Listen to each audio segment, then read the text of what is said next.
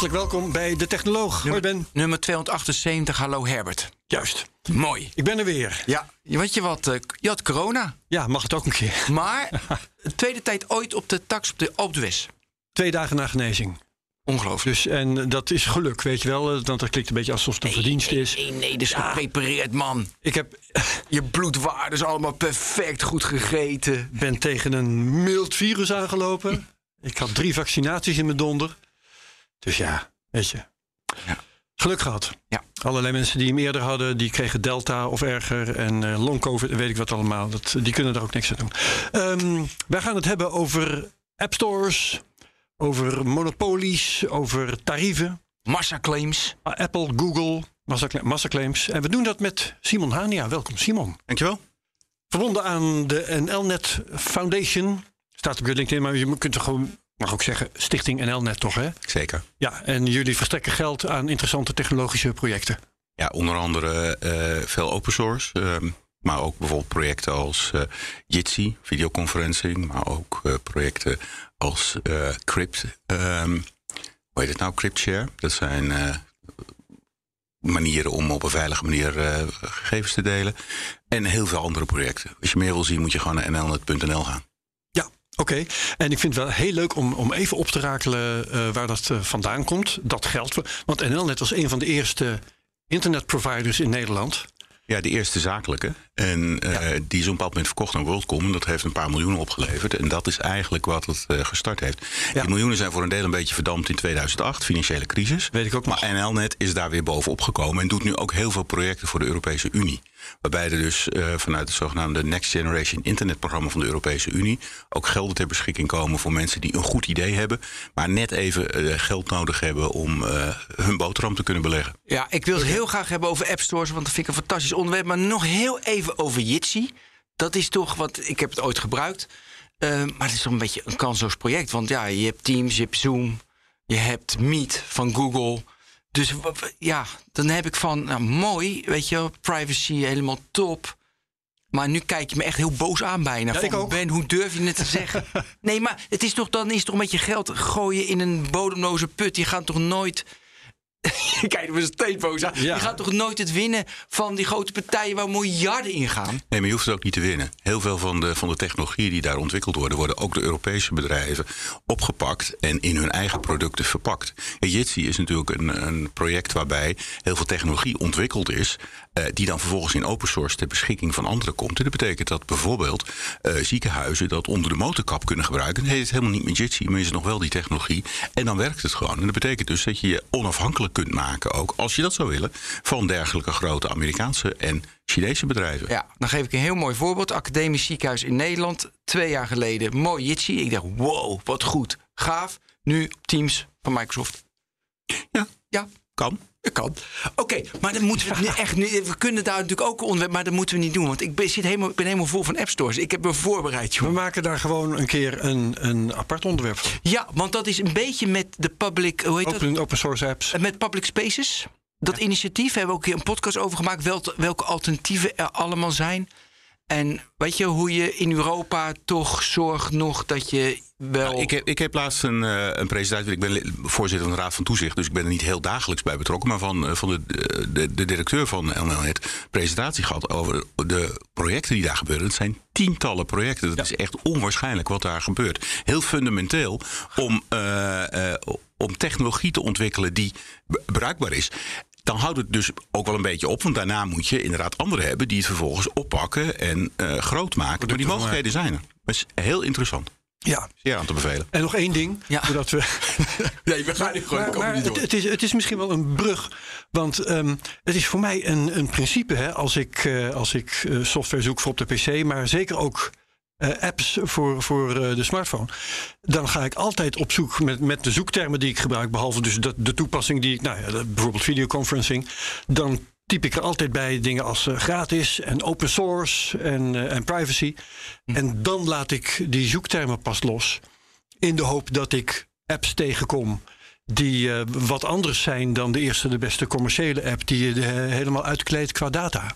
Ja. En ik ben natuurlijk een halve gaar eh, vergeleken met de meeste Nederlanders dat ik dat doe. Maar ik doe dat dus wel. En dan kom ik bij dingen als Jitsi terecht. En dat, eh, dat is dus inderdaad historisch gebeurd. Dat ik Jitsi op deze manier heb ontdekt. En eh, dat vind ik toch wel leuk. Dus Dat is heel leuk. Mensen alleen maar aanraden. En verder heb jij natuurlijk voorkomen gelijk dat je het vaak verliest. Nou de ja, grootmachten wacht. in de industrie. Maar daar gaan we het dus vandaag juist Nee, over gaan we niet over hebben. Nee, ja, ja, daar maar gaan we het wel over nee, nee, dat heeft dus ook weer met die app stores te maken. Dat is het geval. Want is, is er een kleine alternatieve mooie app store die wordt toegelaten? Nee. Toch? Jawel, jawel. Nou ja, eh, eh, Droid bijvoorbeeld. ja, maar niet op, eh, sorry, niet op iOS. Ik kan op iOS Nee. heb ik toch de Nee, Apple App Store. Daar is het een probleem. Ja, precies. dus het heeft er wel mee te maken. Goed. Goed, zullen we beginnen dan? Ja. ja. Kort eens aan Ben. Nou, de, de, aan, de aanleiding, want wij, wij hadden aanleiding. Er was ineens weer een, eh, ineens, er was een massaclaim eh, dat, eh, ging, dat Apple en Google die, die, die 30-70 verdelingen na het eerste jaar 15%. Nou, we kennen die verdeling. die massaclaim, zo, omdat de mensen dus te veel he- hebben betaald voor apps. Dat was uiteindelijk de aanleiding dat we hem nu doen. Maar je had dit ook drie jaar geleden kunnen doen. En dit is een never-ending story. Over drie jaar praten we er nog over. Iedere dag komt er nieuws uit. Is er weer iets nieuws? Bijvoorbeeld heel erg actueel. We nemen dit op dinsdag op. Eh, nu heeft bijvoorbeeld weer Spotify en Google doen een experiment. Wel interessant dat Spotify nu wel een alternatieve betaalmethode bij Google mag gebruiken. De verdeling zeggen ze niet precies. Hebben we hem nog? Dus normaal is het natuurlijk gewoon 15%, eh, dus 15% omdat het natuurlijk het is een subscription langere termijn bij Google. Eh, nu mag Spotify een alternatief betalingssysteem. Interessant is, nu is de vraag van hoeveel vraagt Google dan nog als, als share van die 15%? In Korea eh, vragen ze nog 11% nu. Dus ze mogen een alternatief, maar dan vraagt Google nog steeds 11%. Nou, waarom ik even dit hele specifieke voorbeeld geef. Het is een. ik, dit is een gevecht. Dit, is, dit houdt niet op. Dit, de- iedere dag nieuws. Maar laten we beginnen met de, De de hostred. ik dacht met die massaclaim. Dat is een mooie. eh, Nee, je, je hebt een mooie inleiding neergezet. een top, echt een top ja, heel goed gedaan. Oh, sorry. De nieuwe Dell Power Edge Service bieden een complete technische oplossingen en zijn uitermate geschikt voor kleine bedrijven en thuiswerken. Power Edge staat voor intelligente samenwerking en onbeperkte innovatie. Maak kennis met de nieuwste oplossingen. Dell Power Edge biedt blades, towers en racks met een prachtig ontwerp. Verschillende maten, koeling en, en, en een geïntegreerd systeem weer. Ga voor meer informatie en onze speciale serverdeals naar www.dell.nl slash serverdeals. Ja, en dan mag je nu je eerste vraag aan Simon stellen. Oké. Die, eh, die massaclaims hè, tegen Apple en Google in die store. Van al die, de, en dat is voor de consument. Heeft de consument te veel betaald de afgelopen jaren voor de apps die ze hebben gekocht? Ja of nee? Mijn antwoord is nee. Omdat de prijs, de Nee. prijs niet. Nee, daar hebben ze niet te veel voor betaald. Omdat ze namelijk eh, anders niet minder zouden zijn gaan betalen. Want dan was het gewoon in de zakken van de app-developer terechtgekomen. Ja, precies. Je kunt, je kunt hooguit beargumenteren dat de app-developer misschien te weinig gehad heeft van Apple. Maar bedenk ook dat de meeste apps zijn gratis. Ja, En die App Store is niet, eh, ook niet eh, voor niks in de wereld gekomen. Dat kost ook geld. Dus daar heeft Apple ook in geïnvesteerd. Dus het is ook niet onredelijk dat ze daar geld voor terug willen zien. Hoeveel, daar kan je het over hebben. En van wie? Nou, Apple heeft ervoor gekozen. Omdat eh, twee dingen. Het eerste is, je mag niet iets anders doen dan je app via de App Store. Dat is wel een belangrijke. En het tweede is, je moet als je geld wil hebben voor een app... eh, dan moet je 30% of 15%, even afhankelijk van, eh, van het precieze... verschijnsel moet je afdragen aan Apple. Of beter gezegd, dat houden Ja. zij in. Jij zegt, ehm consument zou niet minder betaald hebben. Hooguit, zo zeg je het, ehm, hebben sommige developers wat te weinig gekregen. Is er in de huidige situatie eigenlijk iemand ontevreden? Nou, ik denk dat degenen die ontevreden zijn, dat zijn de app-developers die eh, succesvol zijn. eh, of dat willen worden. eh, en ook zelf weer moeten afdragen voor dingen die zij inkopen. Aan Apple. Ja.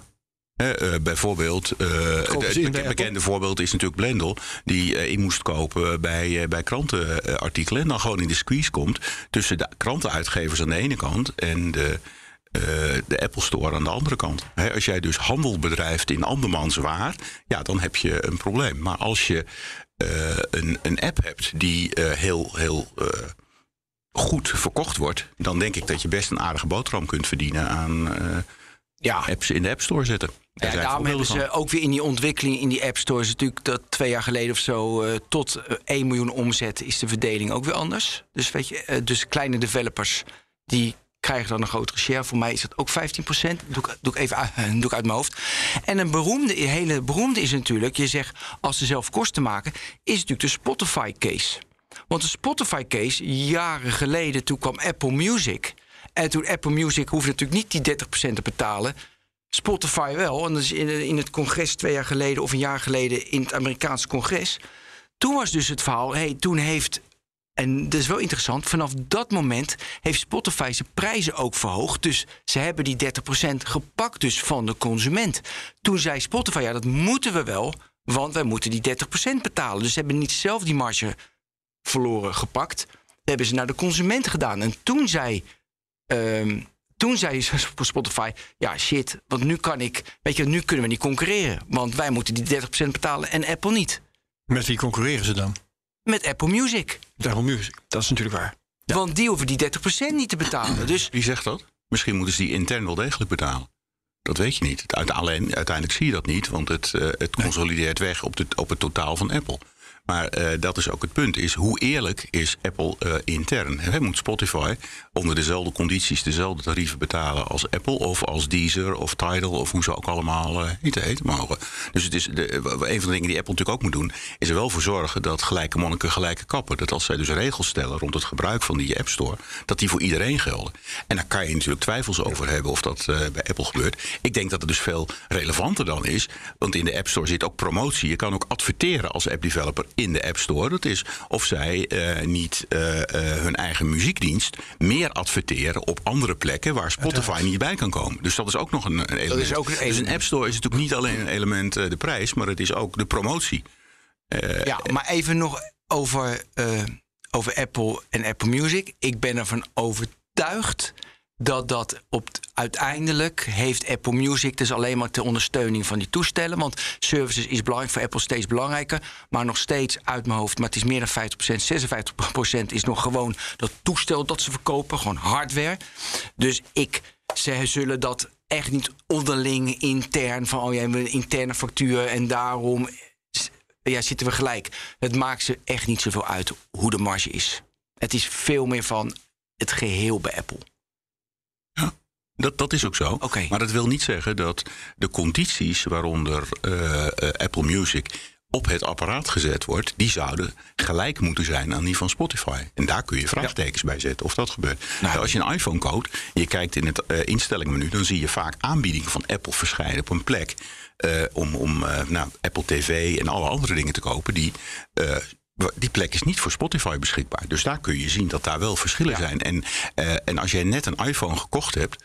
Eh, ja, en je wordt dan overgehaald om eh, op die manier Apple Music te nemen in plaats van Spotify. Ja, dan heeft Spotify een nadeel. Ja, we doen even, eh zullen we even over die masterclaim. Eh, dus, dus, ja, dus, hoe, dus hoe dat gaat. Eh, je gaat naar die website en dan, dan meld je je aan. Van ik ben, eh, ja, ik, ik, ik heb ook apps gekocht.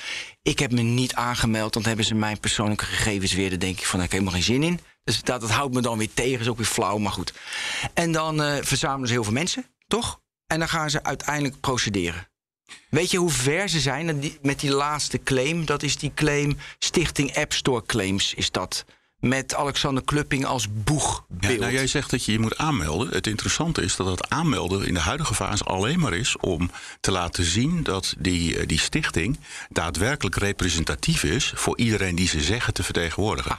Want de Nederlandse wet is zo dat eh, als de claim één keer loopt, dat zij kunnen zeggen alle soortgenoten, lookalikes van eh, de mensen die zich aangemeld hebben, worden dan automatisch ook meegenomen. Het is dus een eh, systeem waarbij je niet een opt-in hoeft te geven als je mee wil doen in de claim. Dat is alleen maar voor de eerste fase. Als die straks één keer bij de rechter ligt, dan kunnen ze beargumenteren dat iedereen die een iPhone heeft en apps gekocht heeft, binnen die claim zou moeten horen. En als je dat niet wil, dan moet je een opt-out doen. Ah, en Dat hoeveel- is typisch de Nederlandse wet. En dat maakt hem dus heel aantrekkelijk voor mensen die dat soort claims willen starten en daar geld aan willen verdienen. Want die zeggen: wij gaan eh, eh, dat regelen voor jou voor jou, Nederlander met een iPhone die ooit eens iets gekocht Ze heeft. willen 1 miljard. Die Ja. stichting eh, App Store. Ja, en daar zit dus ook die hefboom in. Want eh, eh, zeg even dat de helft van Nederland een iPhone heeft. Dan zijn er pak een beetje, ik verzin dit, 5 miljoen iPhones in Nederland.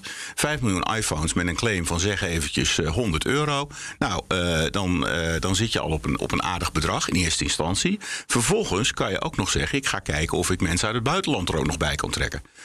Dat lukt niet helemaal onder de Nederlandse wet, maar er zijn Europese wetgevingsveranderingen op komst die dat misschien ook mogelijk maken. Maar de essentie dus, en dat is wat in Nederland uniek is, is dat je dus iedereen die in zo'n eh, groep hoort, automatisch mee Mee. kunt nemen bij het berekenen van de claim. Hoe groot moet die groep zijn?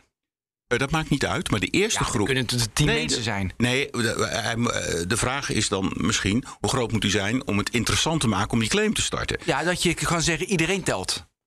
Ehm, nou, je moet representativiteit aantonen. Dus je moet voldoende mensen hebben. Hoeveel het precies is, dat weten we nog niet. Want deze wet is vrij nieuw. En dat moet eerst nog door de rechter bepaald worden. Maar je moet denken aan pak een beet 50.000, 100.000 mensen. Ja, en er waren twee, eh, minstens twee concurrerende. eh, Dat wil zeggen, eh, dat van Clupping zal ik maar even gemakshalve zeggen. En er was een concurrerend initiatief ook. Die hadden met elkaar eh, nog niet gecommuniceerd eh, Ja, toen we ze in BNR digitaal eh, ja precies. behandelden. Maar wat die stichting dus zegt is... wij denken dat er heel veel mensen zijn die schade geleden hebben. Dat, eh, eh, we hebben nu een aantal mensen gevonden die dat zeggen. Dus nu gaan we bij de rechter eh, die claim neerleggen. We gaan dat hard maken dat ze die schade hebben. En dat er heel veel anderen zijn die die schade ook hebben. En dan moet de rechter daar een beslissing over nemen. Vervolgens gaat de rechter ook vaststellen wat dan die schade is. Zou het niet beter zijn, want ze zeggen we, ze willen, willen dat we het spel eerlijk spelen. Nou jongens, de spelletjes in de wereld worden niet eerlijk gespeeld uiteindelijk. Want jij zegt nee, je hebt als consument geen schade opgelopen. Hoogstens is de developer is iets misgelopen. Waarom gaan de developer... Ja, dat gebeurt natuurlijk met Spotify en met Epic, met Fortnite... met al die eh, zaken, maar dat zie ik nog niet in Nederland. Nee, er zijn natuurlijk best veel developers in Nederland, maar dat zullen er niet meer dan eh, 10.000 zijn. En dan ben ik al heel, heel ruimhartig. En dan wordt het niet meer zo interessant om die massaclaim eh, te doen. Want zo'n massaclaim moet gefinancierd worden. Je hebt advocaten nodig eh, en dat kost een hoop geld. Ik bedoel, dan betaal je echt, heb je het echt over tonnen. Maar wat En jij net aan het begin van, van deze podcast zei, eh, er zullen niet zoveel consumenten zijn met echte schade. Dat klinkt als een voorspelling dat het eh, met, met het uitrekenen van die schade wel gaat loslopen. Ik denk ook dat ze eh, het eh, heel lastig krijgen om dat bij de rechter hard te krijgen. Maar wat doe je dan? Eh, dan ga je je casus opbouwen. En dan kan het heel goed zijn dat je op een bepaald moment zegt... beste Apple, zullen we gewoon eens praten over buiten de rechter om... een deeltje sluiten. Dat En we dan in plaats van, we hebben Ja, berekend een miljard... maar we zijn tevreden met eh, 750 miljoen. Zegt Apple, nou dat vind ik wat veel. Maar dat vindt Apple helemaal niks. We maken er, eh, we maken er eh, 500 miljoen van. Nou, dat is, dat is wat, ik, eh, wat ik zie gebeuren. Dat is dat er dus een stevige claim neergelegd wordt. eh, en dat eh, Apple bang is, de, bang en voor beducht is... Dat, dat die claim een uitstraling in de rest van de wereld gaat krijgen... in de rest van Europa. En dat ze hem dus eh, afserveren met een, set, met een eh, schikking. Die speelt natuurlijk mee dat, kijk, een publiek bedrijf mag de pricing stellen die ze willen uiteindelijk. Ze hadden ook 50-50 kunnen doen. Toch? Ze hadden minder developers gaan developen, want dan hadden ze nog minder overgehouden. Maar ze hebben natuurlijk afgewogen. Nou ja, dat is, niet, is een beetje historisch ontstaan, die 30-70. Eh, maar ze mogen in principe toch vragen wat ze willen. Dus ik vind het ook een beetje gek dat je dan een, iets claimt van ja, je hoeft die app niet te kopen of je hoeft die service niet te kopen. Nou, dat zijn natuurlijk ook de argumenten die Apple gebruikt. We hebben concurrentie van, eh, van Samsung met eh, Google voor, eh, voor Android-telefoons en nog een aantal andere merken. Die hebben ook een App Store. Dat is één. Het tweede is, je hebt natuurlijk verschillende soorten apps. Je hebt gratis apps, niet gratis apps. Je kan het ook op andere manieren doen. Dus dat is hun, hun verhaal. De realiteit is natuurlijk ook wel een beetje dat als je één keer een iPhone gekocht hebt en je hebt geïnvesteerd in apps, je hebt een keer geld betaald, dan ga je de volgende keer waarschijnlijk weer een iPhone kopen. Want dat is makkelijk. Plus het feit dat je dan niet al die apps opnieuw hoeft te kopen bij, bij Google. Eh, dus je zit wel een beetje in een, eh, in een walled garden, een onbeheerd tuintje, waar Ja, je niet, niet helemaal lock-in. Ja, dat is wel een beetje het geval. Eh, hoe erg dat is, ja, dat is nu waar, waar concurrentiewetgeving heel veel moeite mee heeft. Omdat die eigenlijk gemaakt is voor de fysieke wereld en niet voor de, de online wereld. Nou, plus we gooien nu alles op een, op een hoop. Maar als je kijkt naar die Epic case vorig jaar, da- dan zegt Epic inderdaad, we hebben een walled garden. Maar dan zegt, ehm, z- nee, dat zegt, dat zegt Epic. En Apple zegt, nee, dat, dat, dat zitten we niet. Want het aandeel van Fortnite op iOS is maar heel klein. Het is veel groter op de PC. Het is veel groter op, eh, een beetje op andere platformen. Dus wij, wij zijn maar klein. Dus je moet ook wel kijken specifiek hoeveel hoe, hoe groot die Wallet Garden is. En dat is vaak per app verschillend. Eens. En dat zijn ook weer verschillende eh, doelgroepen. Precies. Dus dat, is, dat, is, maar dat betekent dus Nee. dat als je een bepaalde doelgroep wil adresseren als Epic, dan eh, wordt dat relatief duur. Want daar betaal je dan 30% marge. Terwijl je elders eh, misschien voor het distributiekanaal maar minder marge hoeft te betalen. Eh, Maar dat zijn dus uiteindelijk zijn het onderhandelingen. En de vraag is hoeveel valt er te onderhandelen met Apple? En dat is niet zo heel veel, denk ik. Eh, En je hebt ook niet een alternatief. Kijk, bij, eh, bij eh, Android heb je een alternatief. hè. En F-Droid kwam net al langs. Eh, Huawei heeft een eigen App Store. Die kun je ook installeren. Ja, Ja, ik, ik zie je goed, inderdaad die-. Die, is die dat, is, moeilijk hoor. Nee, de kwaliteit daarvan is, is laag. En mensen moeten extra moeite doen. Want uiteindelijk gaat het toch om dat veel apps, zeker de wat goedkoper zijn, voor een groot deel impuls aankopen. Dus dat moet lekker makkelijk gaan. Maar Niet de- allerlei ingewikkelde Er schermpjes valt tot op zekere hoogte met Apple toch wel te onderhandelen. Want die, die tarieven, daar is historisch wel wat aan veranderd. Eh, als ik me niet vergis, was het in het begin 30% voor alles en iedereen. En is het uiteindelijk veranderd in eh, minder dan 30% voor eh, de hele kleine of Ja. de hele grote. Dat ben ik even kwijt. Nou, voor de, eh, in elk geval ja, voor, afhankelijk ja, voor van de kleine developers. Ja. Of als je een subscription hebt na een jaar. Nou, de vraag is even of dat dus onderhandelen is of dat Apple met een nieuwe prijsstelling gekomen Nee, is. druk. Dat is druk vanuit de markt. Ja. Dat is omdat wij hierover praten. Ja. Nou. En dat zie je nu ook weer. Dus misschien technisch geen onderhandelingen, maar inderdaad wel een proces van eh, nou ja, voortschrijdend inzicht, toenemende redelijkheid of wat dan ook. Maar ook eh, wat, is, eh, wat vinden mensen nog acceptabel Ja. eh, en, en eh, waar wil Apple in meegaan of, of Google. Ja. Ja, en, en in hoeverre ze willen ze proberen, in hoeverre willen ze proberen ehm, de schijn op te houden van dat er inderdaad een concurrerende markt is. Een mooi voorbeeld vind ik. zijn voor argumenten. Ja, een mooi voorbeeld daarvan is eh, eh, kranten. Kranten moesten op een bepaald moment, als ze in Ja. een, een app wilden waarin de krant leesbaar was, moesten ze ook 30% van het abonnementsgeld gaan afdragen. Ja, dat was natuurlijk ondoenlijk voor kranten. ik bedoel, daar hoeven we denk ik niet lang bij stil te staan. En die hebben op een bepaald moment een uitzonderingspositie gekregen. Dat kranten niet eh hoefden te betalen, terwijl hun, eh, hun, hun content, hun, hun krant werd natuurlijk wel geconsumeerd op de iPad. En dat was het criterium toen. Dus Apple heeft wel een aantal dingen gedaan, vaak onder inderdaad publicitaire of politieke druk. Precies. Ja, dus ehm, de autoriteit Consumentenmarkt. Vorig jaar stelden ze vast, weet je wel, dat de Apple met de App Store zijn marktmacht misbruikt. Vind jij ook dat ze. Ik vind dat ook, hè, dat ze constant. Het gaat bijna van rechtszaak naar rechtszaak. Weet je, de dating-apps, daar komen we zo nog op terug in Nederland. Het gaat, en dan onder heel veel druk, dan veranderen ze het weer. En als dus dat is, dat is toch inderdaad marktmacht misbruiken? Of zeg Nou, je het- van terecht, het kan. Het is marktmacht gebruiken. Ik denk dat we het daarover eens kunnen zijn. Of het misbruik is, is een lastige. De ACM heeft nu vastgesteld dat dat inderdaad in de context van een specifieke categorie eh, apps, dat zij argumenten hebben om dat eh, als misbruik te betitelen. En ze hebben inderdaad Apple ge- eh, ge- opgedragen om daar iets anders te doen. Met name de, om een andere kassa mogelijk te maken. hè. Ja, dat, Ja, dat, dat, die- is die andere eh, payment. dwangsom-kwestie. ja. Ja. Dus, eh, en, en Apple heeft dat niet gedaan. En daar is nu, eh, eh, ja, dan krijgen we daar dwangsommen. Je moet dat zien in de categorie proefproces. Eh, in de zin van de ACM probeert hier eh, heel specifiek gericht een vuist te maken. Of een vuistje, hoe je het noemen wil. Maar om wel een precedent te scheppen. Eh, want ze hebben het helemaal specifiek toegericht op een bepaald type apps.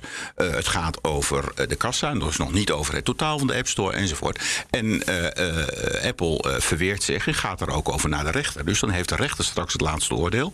Dat betekent dat de rechter de huidige wetgeving moet toepassen. En als het daarmee lukt, dan eh, denk ik dat je in andere landen en in Nederland meer van dit soort eh, zaken zult zien. Tenzij Apple helemaal zijn, eh, zijn plan wijzigt. Lukt het niet, dan is het een aanleiding, denk ik, voor politici in Europa om nog eens te kijken of de wetten anders moeten. Ja, ik vind het wel een gedoe hoor. Nee, weet je waarom? Welkom in het kapitalisme. Nee, maar kijk, we hebben dat niet. Weet je, je moet ook vergelijken gewoon met een andere marktplaats of een andere winkel. Weet je, da- daar hebben we dat gedoe niet. Nu hebben we, dit gaat echt, het gaat van rechtszaak naar rechtszaak. Die dwangsom met die dating apps. Dan, Dus dan had zo'n mooi voorbeeld. Toen moest je dus Apple had dan gezegd, ja, dan moet je een nieuwe app indienen. Ja, dan ben je al je gebruikers kwijt. Weet je, dus Iedereen snapt dat ze dat niet willen. Ze zitten nu aan de maximale boete van die 60 miljoen. En dus ze zitten het maar te traineren, te traineren, te traineren. En ik weet, dat is de ontwikkeling waar we in moeten. En uiteindelijk komen we eruit, of we komen er nooit uit. Maar het is niet. eh, het, eh, het, het, is geen, het heeft geen schoonheidsprijs. Toch in de duidelijkheid, helderheid. Nee, maar goed, het hoeft ook geen schoonheidsprijs te hebben. Het is, het is onderdeel van het proces waar we nu in zitten. Om uh, vast te stellen hoe dit soort digitale markten, hoe die zich uh, ontwikkelen. Overigens, ik denk dat als je met de verkopers bij uh, bol.com of Amazon gaat praten, dat die je ook verhalen kunnen vertellen over dat ze niet blij zijn op een aantal vlakken met de manier waarop ermee omgaan wordt. Een bekend voorbeeld bij Amazon is dat als je daar je product hebt liggen en die zijn succesvol, dan komt er opeens een kopie van jouw product net iets anders onder de naam ja, Amazon ja. Original tegen drie kwart van de prijs. Ja, dat soort uh, uh, uh, dingen gebeuren ook. En het, zijn, het is natuurlijk wel zo dat degene die een marktplaats overziet en de data daarvan heeft, ook wel veel kan analyseren en betekenen. En verschillende partijen kan analyseren en ook tegen elkaar uitspelen. En ja. uh, als je daar geen paal en perk aan stelt, dan gebeurt dat. Want die bedrijven hebben gewoon opdracht om uh, voor hun aandeelhouders het maximale ja. uit de markt te halen. Dus dat doen ze. Nee, sterker nog, dan hebben ze verplichting om dat te doen. Dus dat Apple dit doet, dat kun je wel zeggen dat verdient niet de schoonheidsprijs. Maar zoals heel, uh, Herbert al zei, welkom bij het kapitalisme. Maar zo hebben we het wel geregeld. Zij ja. zijn, hebben de plicht om aandeelhouderswaarde te creëren. En op dus zich dat doen ze. Is het voor, voor uh, antitrustautoriteiten is het een inkoppertje om dan te zeggen van jongens, uh, je mag best een, een platform zijn, hè, een, een, uh, een marktplaats exploiteren. Maar dan mag je niet ook nog partij zijn op die marktplaats tussen alle andere partijen op die marktplaats. En dat, dat, dat vinden we in de fysieke wereld vrij gewoon. Hè? Dat, dat, ja. uh, dat, op, dat, op, dat de marktmeester op de markt niet ook nog zelf een kraampje neerzet, vinden we heel gewoon. Maar in de digitale wereld uh, gebeurt dat misschien wel een beetje. Nou, dan moeten we daar uh, hey, wat gaan, aan doen. En gaan we dan voor alle verschillende categorieën, de dating-apps, je gaf een heel mooi voorbeeld met de kranten-apps en met de muziek-apps en met de gaming-apps, komen daar dan aparte regels uiteindelijk voor als we al die rechtszaken hebben gehad, denk je? Ik denk het niet. Uh, want inmiddels uh, uh, is er in Europa een, een nieuw wetgevingstraject afgerond. Daar komt de Digital Markets ja. Act. Ja. Die is heel recent, heeft die zijn, zijn finale conclusie bereikt. En die zegt eigenlijk dat als je groot en machtig bent, en er zijn een aantal criteria voor, dan uh, moet je aan een aantal voorbeelden, voor, uh, voorwaarden voldoen. En één daarvan is dat je de gegevens die je van de afzonderlijke partijen op je marktplaats, dus de merchants hebt, dat je die niet mag gebruiken om je eigen producten en diensten te creëren of te verbeteren. Er staat in dat je bijvoorbeeld niet gegevens van verschillende diensten die je levert aan gebruikers, dat je die niet zonder meer mag combineren. Uh, daar staan ook uh, zaken in die te maken hebben met uh, het mogelijk maken dat er op andere manieren apps op, de, op jouw telefoons terechtkomen dan via jouw App Store. Ja. Dat zijn een aantal dingen die ja, als, ik, als ik dat soort dingen lees die in die DMA staan, dan denk ik, goh. Um, de wetgever begint het langzamerhand te begrijpen. En het gaat ook best wel snel vergeleken met voorheen. Nou, wat je ziet is dat... In oktober willen ze al, hè? Nou, de DMA is in, eigenlijk in recordtijd uh, ja. in elkaar gefietst. Daar was eigenlijk in Europa vrijwel iedereen het vrij snel over eens. En, maar dat is misschien ook wel omdat de partijen die vooral aangepakt worden uit China en Amerika komen. de grote vraag is uh, of er inderdaad ook Europese partijen echt uh, boven de grenzen komen die de boeking, nu uh, gesteld zijn. Die zit er dus, boven, dus nog maar de vraag. Bovendien ja, 25 miljoen. Ja, maar de vraag is nou ook, is Booking nou echt een Amerikaanse ja. partij of een Nederlandse partij? Je suggereert dus een beetje hier dat het uh, een partijdig stukje wetgeving is. Nee, wat ik, wat ik uh, constateer is dat men heel zorgvuldig uh, de, de zaak gekalibreerd heeft. Dat het vooral de buitenlandse partijen, maar die calibratie kan wijzigen. Dat is wat ik zeg, ja. ja. Ja, nee, maar uh, je, ik zeg het net anders. Okay, ja. Maar uh, wat, wat, wat, wat, wel, wat wel uh, relevant is, is dat, dat die eisen ook afgedwongen gaan worden vanuit een centraal punt in Europa. Dus de Europese Commissie gaat dit afdwingen. Dat betekent dus dat er ook heel veel aandacht gegeven is aan slagkracht voor de handhaving. Juist. En, en, het, en, het, gaat inderdaad vrij rap uh, uh, in werking. Uh, en iedereen in Brussel heeft eigenlijk zijn oren dicht gehouden voor alle lobbyactiviteiten vanuit het grotere bedrijfsleven. Zo ja, natuurlijk dat is ook opmerkelijk. En dat is, dat, is, dat is wel vrij stevig ja. gebeurd. Um, als het gaat om de slagkracht voor de handhaving, dan herinner ik me niet dat ik daar veel over gelezen heb. Kun jij ons vertellen wat de slagkracht van die handhaving wordt? De Europese Commissie gaat het doen, net zoals dat ze nu eh, ook toezicht houden Ja. op, eh, op, op grensoverstijgende grote. eh, eh, Maar beschrijf eens wat ze dan kunnen, bijvoorbeeld. Nou, ze kunnen bijvoorbeeld. eh, eh, eh, ze hebben eh, onderzoeksmacht. Dus ze mogen gegevens opeisen. Die moeten ook geleverd worden. Daar kunnen ze ook sancties op zetten als dat niet gebeurt. Maar ze kunnen ook eh, handhaving, eh, dus eh, praktijken verbieden. En ze kunnen ook boetes opleggen. Die eh, deze keer 10%. En dat is gebruikelijk in competitie. eh, wetgeving, ja, ja, 10% van de. Maar het, het belangrijkste is eigenlijk. Los van die boetes. Want uiteindelijk is een boete is iets wat ten laste van de winst gaat. Maar ze kunnen ook zaken tegenhouden. En dingen tegenhouden gaat altijd ten koste van groei. Dus je moet als groot bedrijf heel goed opletten wat je doet. Want als het eh, tegengehouden wordt, dan heb je je aandeelhouders iets verkeerds voorgespiegeld. En dat is een probleem. En dat, is- dat is ook heel interessant, eh, nu ik je dat hoor zeggen. Want ehm, tot nu toe was het eigenlijk altijd zo dat een bedrijf kon beginnen met een of andere praktijk. En die, lekker, eh, die praktijk lekker eh, kon laten doorsudderen terwijl er procedures liepen over de vraag of dat eigenlijk wel mocht. Eh, Dat is aan- nu een stuk moeilijker. En dat wordt dus een stuk moeilijker. Dat is wel heel interessant. Dat maakt betekent, het dus betekent minder. ook, betekent ook dat dit wel weer eh, in zekere zin een lawyer's paradise wordt. Want uiteindelijk gaat dit allemaal wel weer naar de rechtbank toe. Dat zie je ook bij zaken die al lopen. En dan gaat het Europees Hof van Justitie daar op een bepaald moment iets over zeggen. Dus dat duurt wel een aantal jaren. Eh, maar ja, je denkt wel, denk ik, even iets extra na voordat je iets doet wat, wat, eh, wat niet mag. Ja, Ja, wat dus volgens de DMA niet mag. Een van de belangrijke, nu ook relevant, is dat ze eh, alternatieve betaalmogelijkheden toe moeten staan. Waar natuurlijk heel veel zaken over zijn. Toch? Staat in de Ja, ja. nu. Eh, en dus, ja, dus, dat, maar dus dat zullen ze inderdaad tegenhouden. Maar als dat straks verplicht is, ja, dat, dan hoef je niet eens. Te, want dat, dat kan je gewoon zien. En is dan zo'n Spotify Google case die nu speelt, hè, heel, heel, heel erg actueel, die pilot die ze maken, die ik helemaal in, het begin- in het begin vertelde. Is dat dan ook weer een proefje kijken hoe het gaat? Of waarom, zal dat, waarom zullen ze dat doen? Want voor de rest zie ik voornamelijk tegenhouden. Nou, wat, eh, wat natuurlijk relevant is, is dat je ook moet uitproberen wat echt werkt in de markt. Want je kunt natuurlijk allemaal wel bedenken van achter de tegeltafel en denken dat je het met wetgeving kunt regelen. Maar uiteindelijk zou je ook die nieuwe modellen moeten vinden. En gaat dit inderdaad werken?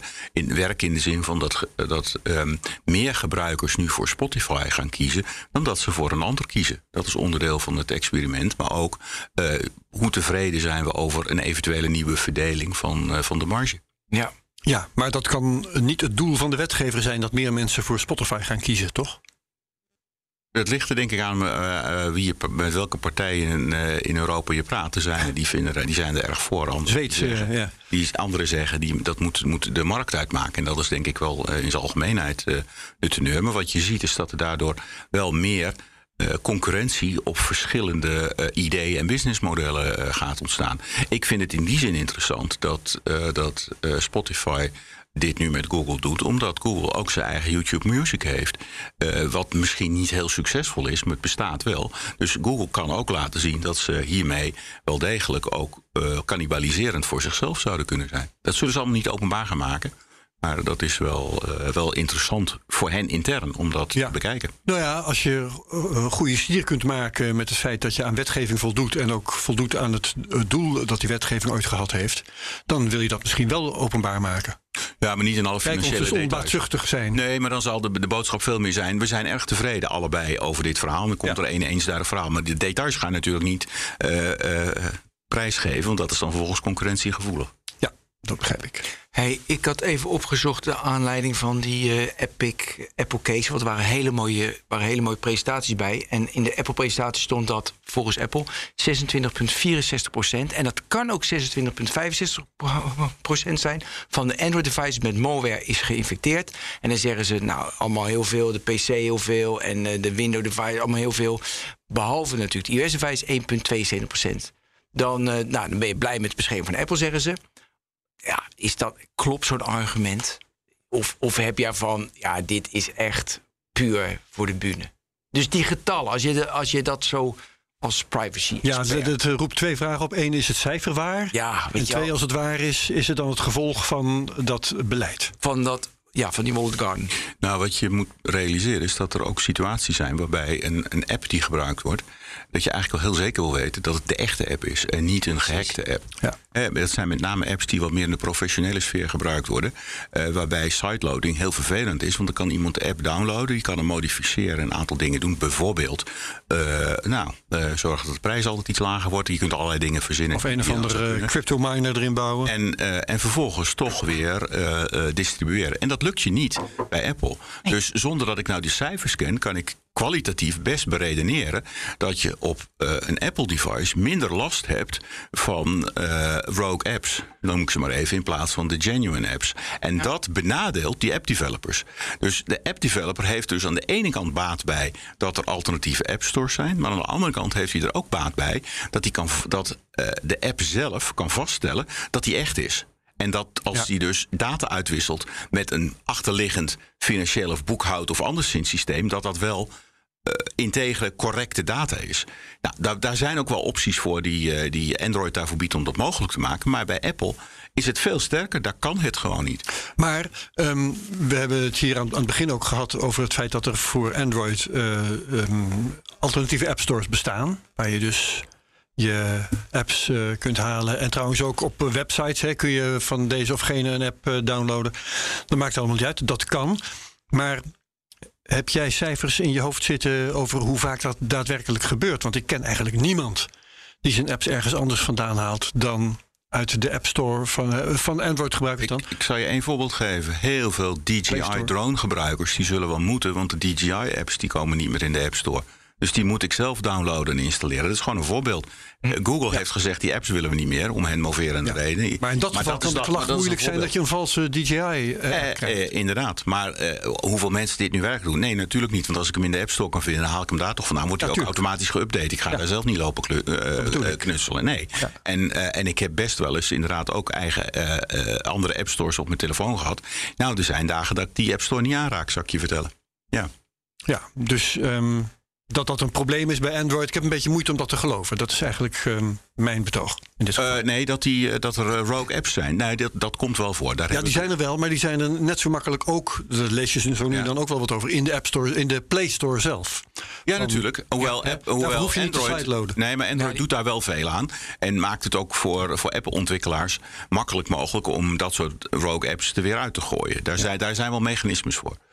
Dat weet ik. En ja, hoe goed dat werkt, ja, daar heb ik niet de cijfers van paraat. Nee, precies. Nee. Maar dus uh, als ik die cijfers die Ben nou voorleest, mijn vragen blijven in hoeverre uh, kloppen de cijfers? Hè? Is het verschil ja, werkelijk zo gigantisch? meer zijn. Het en heeft dit iets het... te maken met het feit dat er dat er sideload plekken nou, zijn voor Android-apps. Weet je, Herbert, als dit soort zaken in een rechtszaak als bewijs aangeleverd worden, dan moet je er wel van uitgaan dat ze kloppen. Anders heb je als bedrijf wel een probleem dat je daar uh, foute cijfers oh, dan is het dus niet 26,65, maar 26,64.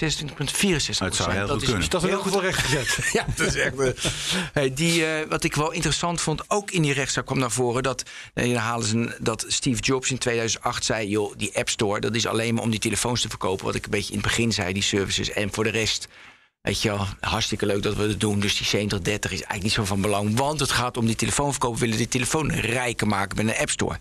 Dat is nu veranderd. Want ja, het is nu alleen maar die 15%, 30%. Allemaal rechtszaken, zodat ze lang ook volhouden.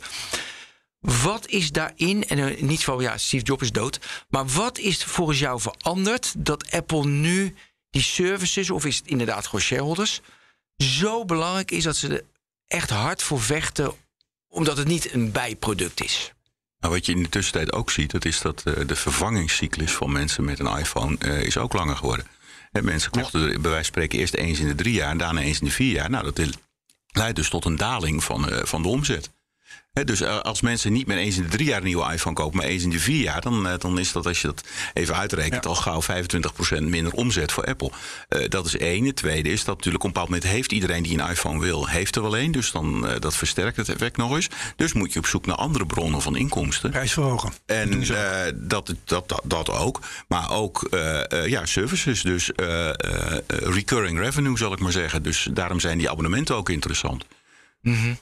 Dat is denk ik uh, de achtergrond. Ja. Dus nieuwe, nieuwe, nieuwe verdiensten, nieuwe producten, uh, diversificeren, dat soort, uh, dat soort termen. Uh, en en uh, dat is ook waarom je Apple ook andere producten uh, ziet, ziet uitbrengen. Het is natuurlijk ook een tijdje geleden had, werd er ook serieus getwijfeld of Apple nog wel zou kunnen doorgroeien, omdat op een bepaald moment de iPhones op waren. Nou, dat is toch verdraaid goed gelukt. En als je kijkt naar de, de marge die ze maken, de netto marge die ze maken, die is, die is gegroeid. Ik heb het even opgezocht. In 2020 was het in de orde grootte van, als ik, als ik het wel heb, 56 miljard aan netto winst. En het was vorig jaar was het 86 miljard euro's. Dat is trouwens interessant. Als je dat 86 miljard aan netto winst. Eh, als je dan die boete die waar we het net over hadden, van 50 miljoen eraf ja, 60 miljoen. Dat is een beetje alsof je iemand met een modaal inkomen een boete van 18 euro geeft. Ja. Ja.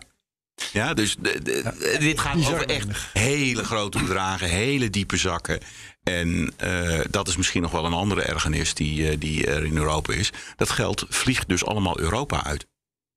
Dat ook, dat ook, dat ook. Ja, maar, goed, dat, Dus dat, maar dat speelt ook een beetje een rol bij uh, waarom er ook vanuit de politiek door sommige mensen wordt niet hardop gezegd, maar ook gezegd van nou, we moeten die Amerikaanse bedrijven ook om andere reden aanpakken. Want het is in feite uh, een nieuwe vorm van kolonialisme. Ja. Ik had toevallig even, want dat had, had ik weer opgezocht. De marge uh, actueel dit. Uh, weet natuurlijk niet precies. Maar de kostprijs van mijn iPhone 13 Pro is 570 dollar. Hij kost zeg maar 1300 dollar. Dus dat is ook wel leuk voor één telefoon. Weet je, meer, is ook wel mooi die marge. Dus, dus veel meer dan 50 procent. Dus dat vind ik ook wel. Ja, ik vind dat niet zo'n gek getal hoor. Dat zijn wel vrij normale getallen in consumentenelektronica, dat soort verhoudingen. Ja, 60 procent marge. Ja, want bedenk wel dat die marge, daar moet ook nog een tussenhandel en een distributeur van leven. En uh, ja. dus dat is niet, dat is niet helemaal uh, ja. uh, raar. Ik denk dat je dat bij Samsung-telefoons in termen van orde grootte hetzelfde zult zien. Okay. Wat ik wel frappant vind, is wat je, wat je zegt, dat is dat bedrag van 500 euro. Dan zie je dus dat er echt wel kwalitatief prijzige onderdelen in zitten. Ja, die camera die is nu duur. Nee, het is, het, is, het, is gewoon, het is gewoon echt wel goed spul. Ja. Um, waarom is Nederland, we moeten naar die massaclaims ook, waarom is Nederland massaclaimland? Dat heeft er ook iets met een nieuwe wet die wij hadden? Ja, dat is de, de WAMKA, de wet uh, afhandeling massaclaims en collectieve actie. Die is sinds 1 januari 2020. En uh, het unieke van die wet is dat die, uh, dat die het aantrekkelijk maakt voor mensen die een claim willen indienen of eigenlijk een claim willen financieren. omdat die ehm, je de mogelijkheid geeft om iedereen erbij te betrekken zonder dat ze toestemming hoeven te geven. Ja, dus, dus ja, ja, dus, dus default uh, hoort iedereen erbij. Dat betekent dus dat je vrij snel met relatief kleine claimbedragen van 100 of 200 euro uh, massa kunt maken in termen van geld wat je ermee kunt, kunt verdienen in feite. Wat je dus nu ziet, dat is dat er in Amerika al marktplaatsen zijn waarop claims aangeboden worden voor claimsfunders. Dus de mensen die dat willen financieren. Gericht op Nederland. Op, en, dat, dat, en dat is niet. Dit is nieuw voor mij verteld. Ja, en dat is niet alleen. Dat geldt niet alleen trouwens voor. Um, uh, voor digitale claims noem ik ze maar even, maar ook voor Volkswagen diesel uh, claims en zo. Maar uh, je ziet dus dat er financiers zijn die zeggen: Ik ben bereid om zeg even 5 miljoen te steken in zo'n claim. Ja? Die zoeken dan een advocatenkantoor wat gespecialiseerd is in dit soort litigation. Die zoeken er iemand bij die verstand voor zaken inhoudelijk heeft in Nederland. Dat kan een privacydeskundige zijn of iemand die snapt hoe de ACM werkt. En dan gaan ze samen mensen zoeken voor het bestuur van een stichting. En die stichting wordt dan het formeel het not-for-profit vehikel waar de mensen zich bij aanmelden. Maar alle kosten worden gedragen door die claimsfunders. De ja. juristen doen hun werk. En dan, uh, dan gaan ze aan de gang. Dat en is dat is wat er gebeurd is met die claim waar Alexander Klupping van aan het hoofd staat. Want die, die uh, hadden een Amerikaanse investeerder achter zich staan. Klopt. Hebben. Ja. Ja, en, en die denkt gewoon, dus mijn geld gaat. Het is gewoon een verdienmodel. Het is gewoon een verdienmodel.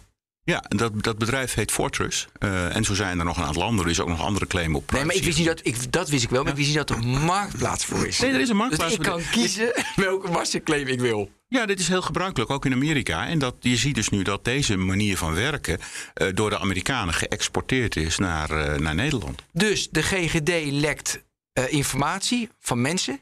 Ja, er was een case een paar maanden geleden, de GGD-datalek dus bij, bij de GGD. Ben ruikt geld hier. Nee, maar er, maar komt dan, dan op een marktplaats in Amerika. Jongens, gelukkig, de GGD heeft data gelekt. Laten we in Nederland. Nou, die kan ik, denk, ik denk dat deze er niet komt, omdat de GGD gewoon te klein is en Nederland te klein. Het is natuurlijk interessant om een claim te hebben waarbij een groot bedrijf hebt, wat, uh, wat ook zaken, wat dingen te verliezen heeft buiten Nederland. De overheid, dus... Nee, maar buiten Nederland. Kijk, Nederland, is, eh, Nederland maakt het je mogelijk om een begin te maken met een grotere claim. Om de dreiging van we kunnen hem nog groter maken. Want het is helemaal niet de bedoeling om dat helemaal uit te Want anders kom je nooit aan het miljard dat de firma Clupping heeft uh, geëist. Want daarvoor moet je buiten Nederland ook deelnemers hebben. Op een bepaald moment wel. Althans, die, die, die dreiging moet er boven hangen. Want dan wordt het interessant om te gaan schikken. Want het is helemaal niet interessant om eigenlijk heel langdurig te procederen. Als het moet, moet het. Maar het is veel interessanter om op een bepaald moment gewoon te zeggen: van nou oké, we we maken het af. Uh, hè, koehandel. En, uh, en waarom, dit is het bedrag. waarom is Nederland op 1 januari 2020, zei je volgens mij? Of 1 juli? Toen is die wet in, in Ja, met die WAMKA begonnen. waarom hier? Het, het, is een opvolging van een wet die we al hadden... waarbij je een claim moest indienen... Om, waarbij mensen eerst uh, toestemming moesten verlenen. En we hebben in Nederland gevonden dat het dat te moeilijk maakt om claims in te dienen. Juist omdat je dan eerst van iedereen toestemming uh, moet halen. En uh, de gedachte was, als je dat nou niet doet, heb je een grote claim. En de dreiging daarvan werkt ook disciplinerend op bedrijven ja. om, hun, om, om eigen claims te voorkomen. Dus dat was de gedachte. Dat is op zich een prima gedachte. En er zijn ook best maatregelen genomen om dit soort misbruik te voorkomen met een non-for-profit claimstichting. Maar de druk komt dus op zo'n bestuur om eh, te voorkomen dat degene die betaalt alles bepaalt. En dat is wel uh, de vraag hoe dat nu uitpakt. Wat je ook ziet, ja. is dat rechters hier ook uh, heel erg op, uh, op, letten. Dat, dat het dus heel precies volgens de afgesproken procedures ook gebeurt. Dat is die Oracle case. Oh, sorry. Ik, ja, ik wil wel graag weten hoe dit, meer precies, hè, hoe dit werkt. Want er is een Amerikaanse investeerder. Er is een Nederlandse organisatie die claimt, om, om te beginnen in Nederland... maar met de ambitie om dat meer Europees te doen. En die wil een miljard hebben. Er is een concurrerende claim... Um, nou begrijp ik ook beter waarom die twee liever niet met elkaar praten. Want het is veel uh, uh, interessanter financieel om als enige over te blijven. En ik heb geïnvesteerd in die eerste en ja, niet in die tweede. Om samen te werken, want dan moet je de poet gaan delen vroeg of laat. Um, maar stel zo'n claim wordt toegewezen, of er komt een schikking voor de helft van het bedrag. Kan mij wat schelen, iets in die orde van grootte. Waar gaat dat geld dan heen? Hoe, welk deel van het geld gaat naar die investeerder? hoe wordt dat eventueel over de consumenten verdeeld? Uh, wat is de verdeelsleutel uh, onder de mensen die verder betrokken zijn, zoals Alexander Klupping en die andere mensen in dat bestuur van die stichting? Wat kun je daarover uitleggen? Nou, even beginnen bij het, bij het bestuur van zo'n stichting. Want de gedachte is eigenlijk van de Nederlandse wetgever dat het met de stichting begint. Mm -hmm. Er zijn dus een aantal mensen die vinden dat er bena mensen benadeld zijn en komen bij elkaar om dat eigenlijk relatief belangeloos te gaan organiseren. Dat is in ieder geval de pretentie. Want, nou ja, zo is het bedoeld. Of het zo uitpakt, ja. denk ik niet. Nee, maar ja, dat is hoe het bedoeld is. onkostenvergoeding. Nou, en, dan vervolgens, uh, besturen van stichtingen uh, uh, kunnen een, een, vergoeding krijgen. Een normale vergoeding voor een, voor een voorzitter van een, van een stichting is orde grootte 25.000 euro per jaar. Het was voor een lid is het 15. En dat kan best omhoog onderhandeld worden. Maar dit is wel ongeveer gebruikelijk. Hm? Daar zijn in Nederland wel ongeveer normen voor. dus dat is die stichting. Die stichting zit er dus relatief belangeloos in. Dat is de bedoeling in elk geval. Vervolgens heeft die stichting, uh, gaat dus, ja, dan moet naar even consumenten werven. En die consumenten, die, uh, als die op een bepaald moment mee willen doen in, uh, uh, aan, die, aan die claim, dan op een zeker moment, maar dat is helemaal aan het eind van het trek, zullen ze zich moeten gaan melden. En dan worden daar afspraken mee gemaakt. Nou, ze moeten zich aan het begin melden, maar dan nog alleen met een e-mailadres. Ex, exact. Ja. Of althans, ze moeten in ieder geval voldoende, de, de representativiteit moet voldoende vastgesteld zijn.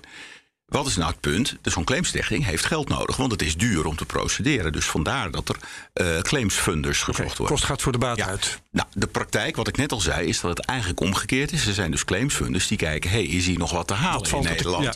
En dan uh, gaan zij dus eigenlijk organiseren dat die stichting komt. En dan worden er dus mensen benaderd die uh, een goede naam en faam hebben om dit te doen. Je moet dus ook als je benaderd wordt voor zo'n stichting echt wel even goed je huiswerk doen. Van wie zit hier achter en wat is hun, ja, hun doel? dat is belangrijk. Ja, Nou, wat ook kan gebeuren, uh, is dat er, um, dat er met degene die meedoen aan zo'n claim, dus de consumenten, dat daar een contractje gesloten wordt. Zo van, nou, je krijgt een bepaalde hoeveelheid uh, geld. En dat is ook gelimiteerd door de Nederlandse wet. Tot, ik geloof, 20% van na aftrek van de kosten. Dan moet je altijd afvragen: hé, hey, hoeveel kosten worden er dan gemaakt? Want daar krijg ik dan 80% van wat er overblijft na de kosten, krijg ik maar 80%. Moet je, eh, maar wat er soms ook eh, in opgenomen wordt, het is dat als, de, als er een schikking is, zelfs al is die buiten alles omgegaan, zelfs als jij vervolgens als consument nog separate schikking zou treffen, ben je nog steeds die afdracht verschuldigd. Dus je moet daar even goed op letten als consument wat, uh, wat, daar, uh, wat daar uitkomt. Geen consument gaat dat doen natuurlijk. Maar ga verder. Nou ja, ik, ik, ik hoop eigenlijk dat de Consumentenbond, die ook betrokken is geraakt bij een aantal van dit soort claims, omdat ze dat ofwel zelf gedaan hebben, dan wel benaderd, dat die ook op dit soort aspecten heel, heel kritisch zijn. Ja, ja, ja. Um, hoe werkt dit? Nou, we hebben, we, uh, we, ik kan eigenlijk vertellen hoe het bedacht is te werken. Want het, het is nog niet daadwerkelijk in zover gekomen. Nee, want dat was ook mijn vraag. Is er al eentje door? We hebben de TikTok-case, de Oracle-case. De Facebook-case, die gaan we die, zo nog Die zijn allemaal nog niet zo ver dat ze al voor de rechter liggen, waar we liggen, waarbij de daadwerkelijk uh, over de inhoud van de casus. Het is eerst allemaal ja. uh, proceduregeneuzel. Ja. Ja, uh, ja. En dat kun je tijdrekken noemen, maar dat is niet onaantrekkelijk voor de juristen natuurlijk. Zoals wie is er ontvankelijk in het geval van die clipping-kwestie? Ja. En ja, dat is een belangrijk uh, onderdeel van. Er zijn al wel een aantal WAMKA-zaken uh, in, de, in de autosfeer. En er zijn nog een aantal andere. Er is ook een register van. Als je WAMKA-register intikt op internet, dan vind je... dan zie je een hele lijst van claims die op dit moment gestart zijn. Dat kan je interessant vinden om dat, om dat te volgen. Dieselgate is er, is er een van. Ik geloof dat er iets is met uh, rond medicijnen. Uh, of de GGD-casus ertussen zit, dat weet ik even niet. Ja. Nou, dat is, dat is wat, er, uh, wat er dan gaat gebeuren. vervolgens. Um, uh, zijn er een aantal zittingen van de rechtszaken. En nou, een daarvan die, die is rond die Apple-zaak um, is dat nog niet geweest. Rond de Privacy Collective met een zaak tegen Oracle en Salesforce, waar je net aan refereerde. Ja. Is er nu een zaak geweest waarbij de rechter heeft gezegd: de manier waarop de Privacy Collective georganiseerd heeft of zegt te organiseren, dat ze representatief zijn, die accepteer ik niet, want je hoeft alleen maar op een like-knopje te drukken. en dat vonden ze te lichtgewicht. Er werd dus niet eens geregistreerd ja. uh, een e-mailadres. Dat, uh, en er werd geen opvolging gegeven. De Privacy Collective heeft dat nu, uh, begrijp ik, veranderd. En heeft ook aangekondigd gisteren dat ze in hoger beroep gaan uh, tegen het vonnis ja. van, van de rechter. Dat ze niet ontvankelijk zijn. Nou, dan moeten we dan nog even afwachten of dat gebeurt. En dan ja. gaat dus inderdaad die zaak, die privacy gerelateerde zaak tegen Oracle en Salesforce door. Maar het is dus ook nog eens een keertje zo dat als je als consument je aansluit bij zo'n initiatief, hè, door een uh, formulier in te vullen, e-mailadres erbij, huppakee, uh, dat je ook uh, op te sporen bent, dat, de, dat je mogelijk vroeg of laat um, voor een rechter, of in elk geval in verband met de rechtszaak, moet gaan aantonen dat je wel degelijk schade hebt geleden. Want het is, op dit moment is het een hele vrijblijvende en gemakzuchtige aangelegenheid voor een consument. Ja, ik, ik uh, lever mijn e-mailadres wel even in. Wie weet krijg ik straks nou, geld. Herbert, daar heb je een heel belangrijk punt. Want uh, het Nederlands gerecht moet een schade ook altijd aantoonbaar zijn individueel. Ja. We kennen niet zoiets als uh, forfaitaire schadetoekenning. En helemaal niet als het om immateriële schade gaat. Dus dat wordt echt nog een kunst om te zeggen van iedereen in die App Store of iedereen die in Oracle en Salesforce zat, heeft die heeft uh, 250 euro schade gekregen. Dat, dat is maar zeer de vraag of een rechter in Nederland dat gaat doen. Uh, en er zijn ook aanwijzingen dat ze dat niet zullen gaan doen. We moeten dat afwachten. Maar dat betekent dus weer dat het voor zo'n uh, claimstichting, claimsfund, op een bepaald moment aantrekkelijk wordt om het dan toch maar op een schikking aan te laten. Juist, ja. Ja, ja, ja. Nog veel aantrekkelijker. Ja, dus ja. de vraag is, op een bepaald moment voor zo'n claimsfunder is... hoeveel geld blijf ik nog steken in het betalen van de advocaten? Ja. Of ga ik nu eieren voor mijn geld kiezen? Ja, maar terwijl het uh, op, op grond van precies dezelfde argumenten... voor een Apple of zo'n soort partij, Oracle, noem maar op... Uh, aantrekkelijk kan zijn om in te schatten... hé, hey, maar uh, dat gaat ze volgens mij nooit lukken... om van al die consumenten aan te tonen dat er schade is. Wij gaan tot het gaatje. Dat kan. En aan de, andere, aan de andere kant, hoe lang wil je uh, hiermee rond blijven lopen ja, met dit soort dat claims? Is een wat, wat, het, het, lijkt in die zin een beetje op je, wat je in de wereld van patenten wel ziet. Waarbij uh, mensen eindeloos elkaar bestoken met patenten en patentportfolio's. Ja, Samsung tegen Apple. Ja, dat soort verschijnselen. Maar ja. we hadden het net over die Club Fortress. Nou, die komt dus voort uit de wereld van, van patent litigation. Ja. En hebben al eerder tegen Apple een zaak gevoerd. samen met Intel. Of, of beter gezegd, Apple heeft een zaak gevoerd met Intel tegen Fortress. Waarbij zei: Fortress, jullie hebben een, ons een, uh, jullie hebben een monopolie op een aantal patenten. En jullie geven ons oneerlijke voorwaarden. Interessant, hè? Uh, Apple die Fortress beschuldigt van oneerlijke voorwaarden. En dat hebben ze uiteindelijk gesetteld. Althans, Apple en Fortress hebben dat gedaan. En ik sluit niet uit dat via deze weg Fortress probeert weer wat van dat geld terug te krijgen. Dus er zitten op de achtergrond andere verschijnselen uh, waar je gewoon goed naar moet kijken. Rekeningen die nog vereffend moeten worden. Ja, waar de mensheid mee bezig is. Nou hè? Jongen, jongen, zullen we de TikTok-case even doen? Want die, dat is Somi, die heeft een zaak aangespannen. TikTokclaim.org. En dat was uit mijn hoofd eh, dat uh, jongeren, bij jongeren, voor mij was de Consumentenbond, bij jongeren mogen niet op TikTok. En eigenlijk precies hetzelfde. Ik moet, ik moet, dan moet ik ook weer massaclaim aanmelden, e-mailadres. En er Ja. zijn heel veel jongeren die daar de dupe van zijn. Eh, eigenlijk eh, volgt dit hetzelfde patroon als die uh, zelfs voor Oracle cases. En, Dus- en wat ik zo leuk vond bij de Facebook-case, ook van Somi, was ook een collectief, dat is die stichting dan. En dan hebben ze win 10 keer 1000 euro resourcingvergoeding als u kunt aantonen dat uw gelekte persoonsgegevens, persoonsgegevens gegevens afkomstig zijn uit de periode na de invoering van de AVG. Denk ik, ja, dan kan je weer 10 keer 1000 euro winnen. Wat een knulligheid. Winnen, ja. Nou, je ziet dus ook dat er allerlei manieren gevonden worden om die schade eh, hard te maken. En dat is best lastig. Dus daar, is- daar gaat ook veel energie en tijd en geld in zitten om dat allemaal uit te zoeken en, en eh, boven water te halen. Waarbij je een prijsvraag is dan een relatief goedkope manier. Want dan laat je het werk door een heleboel anderen doen. En er zijn er maar drie die kunnen winnen. Maar je hebt wel alle informatie van iedereen die meegedaan heeft. Dus ik vind het een hele slimme manier vanuit het perspectief van, de, van, van een soort stichting. Ieder, ja, Ja, maar is dit nu, is er een betere methode? Nee, hè? Dus dit is de methode. Nee, dus dit, d- er zijn natuurlijk andere methodes. Want er zijn natuurlijk ook normale handhavers, zoals ACM en eh, Autoriteit Persoonsgegevens, die doen dat ook. Maar dit is een, een alternatieve methode die geïntroduceerd is.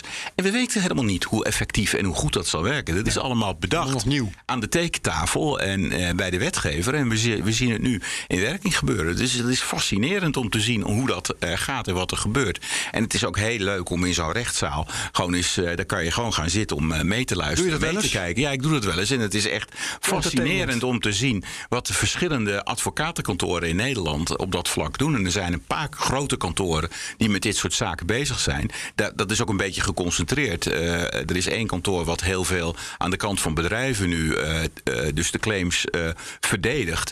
En ja, die, die zijn dus ook heel strategisch bezig om de argumenten goed te plaatsen in de verschillende zaken. En zij zijn dus een beetje centrale spil. Want de partijen die, de advocaten die de, de andere partijen eh, verdedigen, die, die zijn vaak eh, veel meer per partij georganiseerd. Dus er zit ook een heel ja, steekspel van, van juristen eh, tussen. Dat kan je allemaal verschrikkelijk vinden. Maar ja, weet je, blijkbaar hebben we het zo willen organiseren. Dus dat spel is Ja. nu op de wagen en dat gebeurt. Jij gaat echt in je vrije tijd. ehm, Nou, niet helemaal overdrijven. Maar als het zo eens aan de orde is, vind ik het interessant. Ik, zou, het- ik vond het erg leuk in de tijd dat eh, de, de rechtszalen vanwege corona virtueel te bezoeken waren. Dan was het relatief makkelijk. Kon je gewoon vanuit huis. natuurlijk. Had je rechtbankdrama voor je ogen. Ja, het kan ook dodelijk saai zijn natuurlijk. Maar het is wel leuk om te zien hoe die argumenten dan uitgewisseld worden. Ja. ja. Welke masterclaim zou je zelf, dat je denkt van nou die maakt kans, die zou ik eigenlijk moeten beginnen? Of daar stop ik geld in op de marktplaats in Amerika, waardoor ik denk nou die is wel kansrijk. Oh, eh, alles wat eh, op dit moment, maar dan, de, helemaal niet de digitale, maar die rond, eh, rond Dieselgate. Ik denk dat die het meest kantre- kansrijk zijn. Maar die digitale dus denk je, moi. Ik, ik moet het nog zien. Ik denk namelijk dat het heel lastig is Ja. om de schade Omdat goed aan te ja, tonen. dat het bijna niet mogelijk is. En ik denk, dat betekent dus dat je me eigenlijk vraagt: ehm, waar is de grootste kans dat je tot een interessante schikking kunt komen? Dat ga ik niet vertellen. nee, Maar nee, ik weet dat- het ook niet. Ik heb daar niet echt een, een beeld van. Dat geldt toch ook voor Dieselgate? Want dan heb je allemaal consumenten die hebben een auto gekocht. Die is eh, bij nader inzien vervuilender dan ze dachten dat ze hem kochten. Maar dat vertaalt zich niet in financieel nadeel. Dat gaat gewoon naar de gemeenschap. Want er wordt meer vervuild. Ja, eh, daar wordt natuurlijk Volkswagen en anderen ook wel op aangesproken. Maar in ieder geval zorgt het voor enige compensatie van de waardedaling van de auto. Eh, ja. Weet je, dat is dan het voordeel. Wat ik bij, eh, met name bij die privacy claims vind ik een beetje een, probleem. Dat zeker als dat tot schikking eh, aanleiding komt, dat je eigenlijk eh, het recht op privacy, wat toch wel een, een grondrecht is, dat je dat eigenlijk in de uitverkoop doet. Dat vind ik anders bij zo'n claim rond, eh, rond eh, app stores. Want dat is gewoon een economisch vraagstuk. Ja. Maar rond privacy, daar zit wat mij betreft... ik zou het jammer vinden wanneer er daadwerkelijk iets mis is gegaan... met de manier waarop eh, bijvoorbeeld Oracle en Salesforce die data gebruikt hebben... waarbij heel veel mensen betrokken zijn... dat het uiteindelijk toch aankomt tot op een handjeklap... in plaats van dat dit tot op het bot wordt uitgezocht en voor de rechter komt. Dat zou ik jammer vinden. Ja. ja, die schikkingen, daar hou je niet van. Niet als het gaat om, eh, om zaken die we, eh, die we opgeschreven hebben als fundamenteel recht. In plaats van gewoon, ja, eh, Ja. wat toch al economisch handjeklap was, ga daar dan ook maar mee door. Dat vind ik dan niet zo Maar probleem. de Oracle en Salesforce case, ik neem aan dat zij niet zorgvuldig met de privacy zijn omgegaan van de gebruikers. Dat neem ik, ik dat kan ik me zo maar voorstellen. Ik Nou, denk niet. Bij, bij dat Oracle en Salesforce is nog iets anders. Dat, die zijn eigenlijk faciliteerder voor de adverteerders en de publishers. En je moet je dus afvragen in hoeverre het eigenlijk niet de adverteerders en de publishers zijn die, eh, Die misbruik eh, gemaakt die hebben van eigenlijk de, de data aanstichter zijn. Ja, eh, dus die moet je daarvan afvragen of, of ze wel de juiste partij te pakken hebben. Eh, eh, maar het is wel de makkelijke partij, de makkelijke partij omdat ze in het centrum eh, zitten. Maar het kon wel eens zijn dat de conclusie is: ja, maar wacht even, dit is helemaal niet Salesforce of Oracle. Het zijn de bedrijven die hen ingehuurd hebben, die eigenlijk fout zijn geweest. Nee, ja, maar dan een ander met die Facebook. Want het ging over 500.000, 500 miljoen profielen waren, waren gelekt. En dat is die case met die 10.000 euro. Maar ja, weet je, dat zullen ze best gedaan hebben. Weet je, dus weet je, dat Facebook niet zorgvuldig, genoeg eh, voldoende zorgvuldig daarmee omgaat, ja, daar ga ik al vanuit. Dus je weet, maak ik een Facebook-account, is de kans groot dat dat ooit wordt gelekt. Ja, daar ga ik al vanuit dat dat een keer gebeurt. denk ik, ja, oké. Mhm. Dus het is alleen maar goed dat er dan een massaclaim komt. Maar jij zegt, dan wil ik niet dat het wordt. Dus ook een, eh, dat is ook een privacy ding. Wil jij niet dat het wordt gemiddeld en dat we eruit komen. Jij wil dan dat het wordt, echt wordt uitgezocht. Ja, om eigenlijk aan iedereen duidelijk te maken, inhoudelijk, wat je niet moet doen.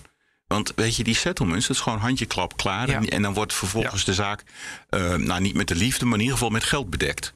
Terwijl als je echt uitzoekt wat er aan de hand is. Waarom Dan definieer je beter de Ja, grondrechten waar Ja. het over gaat. Ja, Ja, en dan, weet dan- je dan- waarom die 500 miljoen profielen zijn gelekt? Want dan moet je dat echt uitzoeken. Ja, maar dat betekent dus ook dat je de gelegenheid hebt om eh, voor de toekomst eh, zaken beter te regelen. Terwijl als je gewoon handjeklap hebt gedaan, Ja. nou, dan kan het zo nog een keer gebeuren. Ja. Daar zit dus ook een perverse prikkel in. Hè? Klopt. Ja, zeker. Ben we gaan afronden. Ja, oké. Nou, eh, hier zijn we voorlopig nog niet meer klaar.